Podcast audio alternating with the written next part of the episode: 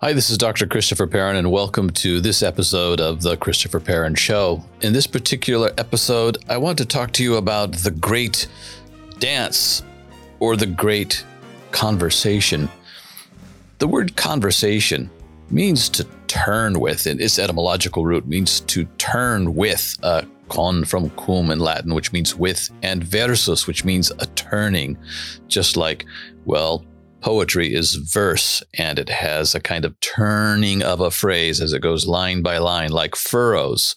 Another word for versus in Latin was furrow, where you would go take the take the ox down a furrow and then it would turn and come back. And if you look at a, a finely furrowed field, well, it might look like the lines uh, from a poem.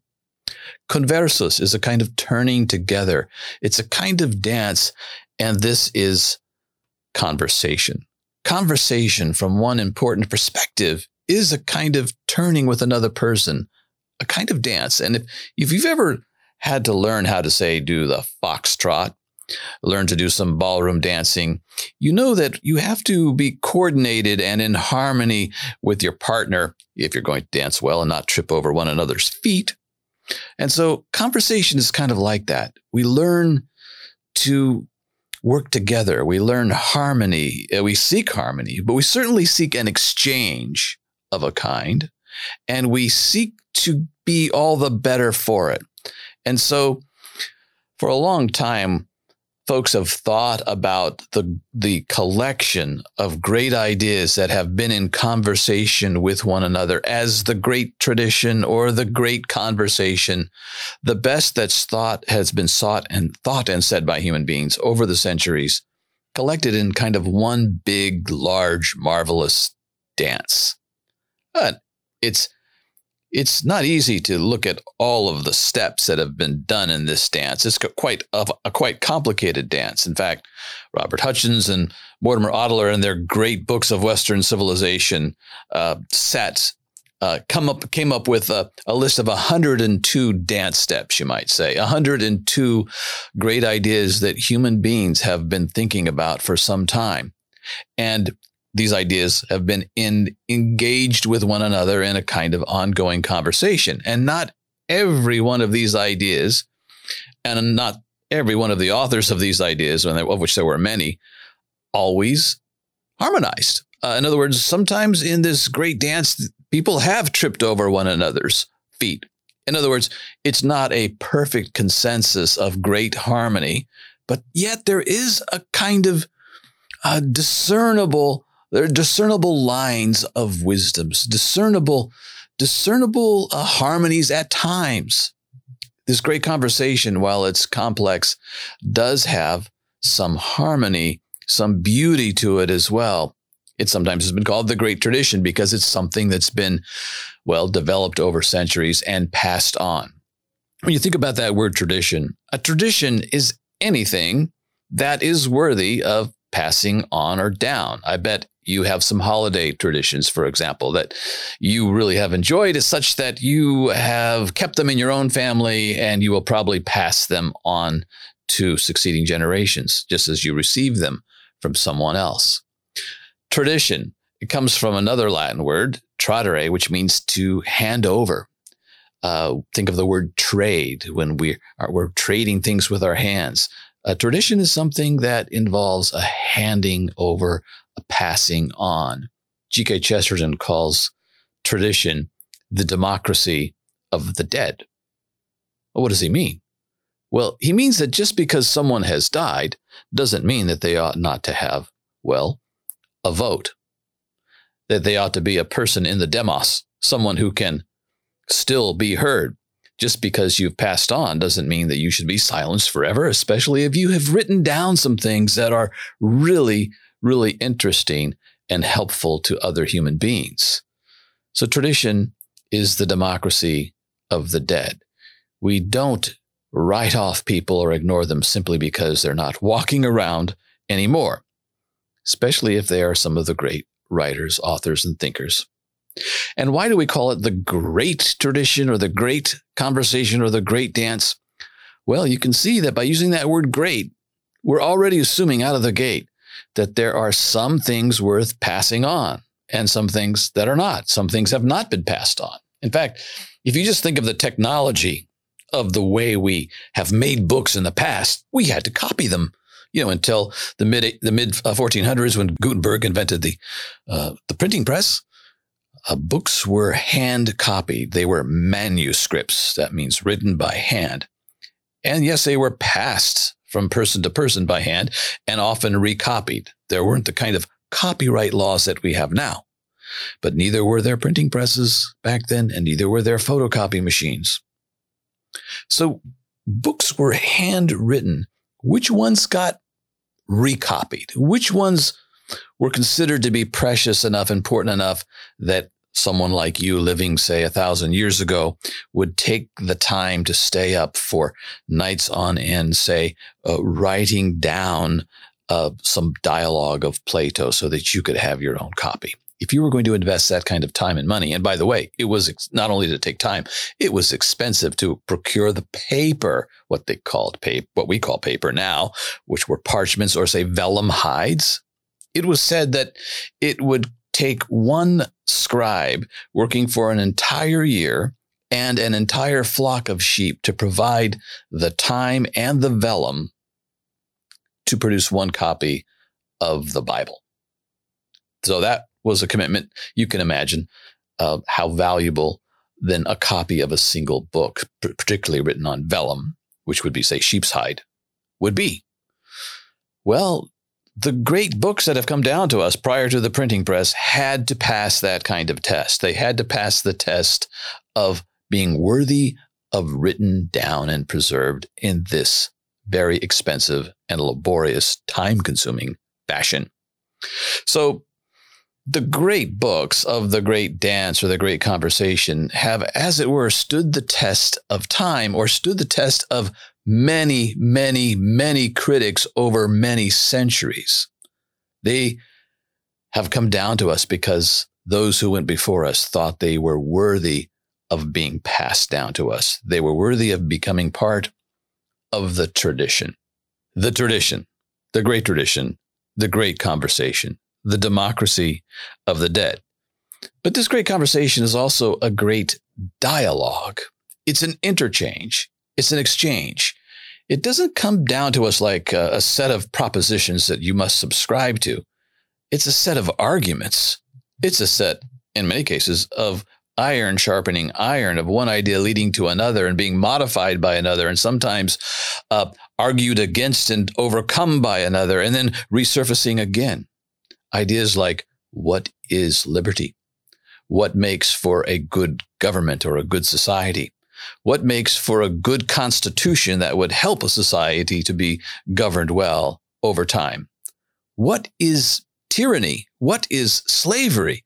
How do we decide to live well together? What is freedom? What is liberty? What is happiness? What is a good life? What are human beings for?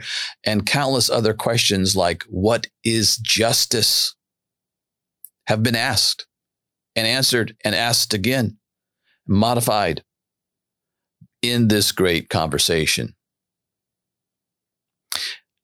In this tradition, there's a lot of critique. In fact, the tradition itself encourages critique. Here's what Robert Hutchins says Nothing is to remain undiscussed in the great conversation.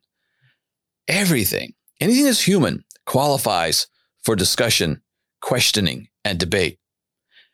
Everybody is to speak his mind, Hutchins says. Not to hold back. What do you think? and why? What are your reasons for that? Let's hear it.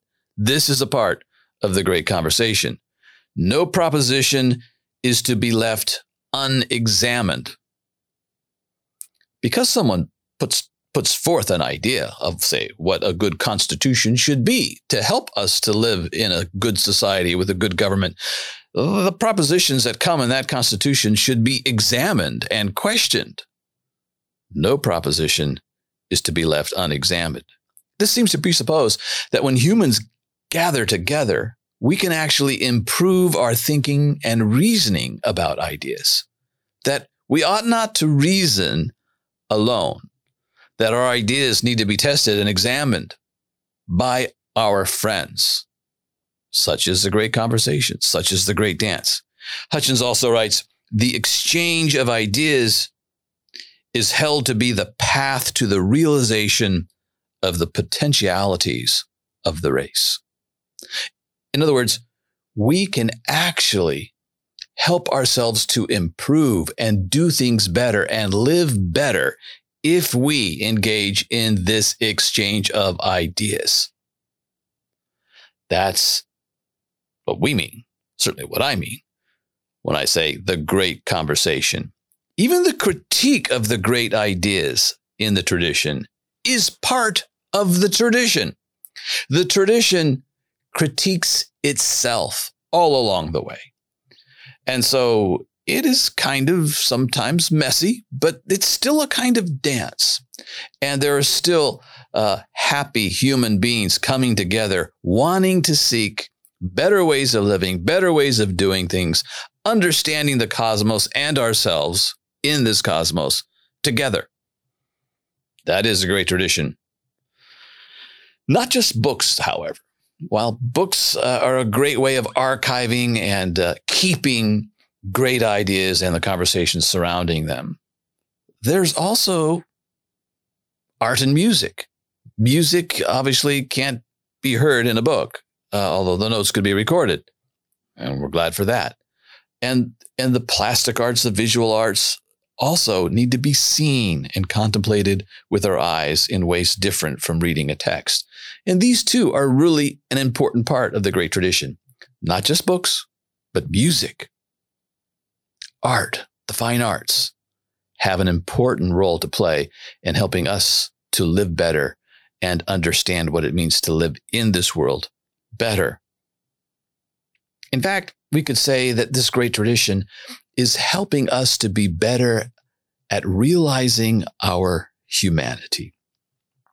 Uh, I'll say more about that in, a, in another episode, but the, the, great tradition, it leads to what the Romans called humanitas, still enshrined in our word, the humanities. We actually realize what it means to be a human when we learn and study the great ideas that have come to us from those who have preceded us. Well, we might ask why a certain selection of books? Um, do we want to actually codify a canon and say these are the books that one one should read to actually engage these great ideas?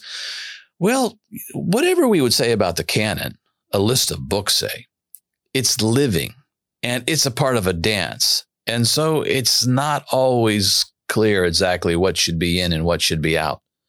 And there are many, many books that we consider to be great and part of the conversation in uh, Robert Hutchins and Mortimer Adler and their great book set, they they they listed there's in 54 volumes some 102 uh, great ideas and many many authors.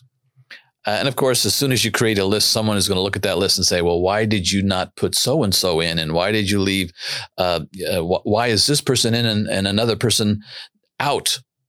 Um, well, it is difficult to come out with come up with a final list that will never be done, but there are great authors, great ideas that we can note. Let's just cite, for example, Homer's Iliad and Odyssey, which were followed later by Virgil's Aeneid, which was an interaction with the Odyssey, and Dante, who was an interaction with Virgil and Homer. Uh, the great epics of Greece, the, uh, the, Iliad and the Odyssey, the great epic of Rome, Virgil's Aeneid, and the great Christian epic, Dante's The Divine Comedy. These books have been considered great in every age that has been able to study them and know them because they've had such um, grand and abiding influence on other thought and ideas. These books ask questions that are perennially human. And because human nature is constant, if not very, very constant, it it means that these ideas that they engage will always be present to the human mind and soul. So these books are in. You'll scarcely find a list that would exclude Homer and Virgil and Dante. And we could cite some others that are just obvious Plato, Aristotle, Shakespeare, and many, many others. So, despite the fact that there are debates about what should be in the canon, the list of books, this great conversation, there are many, many books of which there is very little dispute whatsoever. To know these books is really to know our genealogy because you, whether you know it or not, are living in this tradition. Uh, if you are speaking English and, in, and you're in the United States or another English speaking country, you are already in this tradition in a significant way, whether you know it or not. And you either know that tradition well or poorly or somewhere in between. But it is your genealogy. There are ideas that you have absorbed because you live in the culture that you love in that come from this tradition, whether you know it or not. Why not know it? And why not know it better to understand your family tree? Does this mean that we might not uh, at, at times vary from the tradition, criticize the tradition, interrogate the tradition? Actually, as I've said already, that's part of being in the tradition. This tradition of the great ideas is always questioned itself. But it doesn't question the questioning. So we can conclude then that the the liberal arts tradition that's uh, in the great books is helping us to become more human as we engage in the ideas that have been bequeathed to us from preceding humanity. It is a study of humanity. And the issues of today are actually enlightened, illumined uh, by the study of the tradition because they didn't just come up out of thin air. For example, one great question in our modern day is social justice. What is it and how can we bring it about?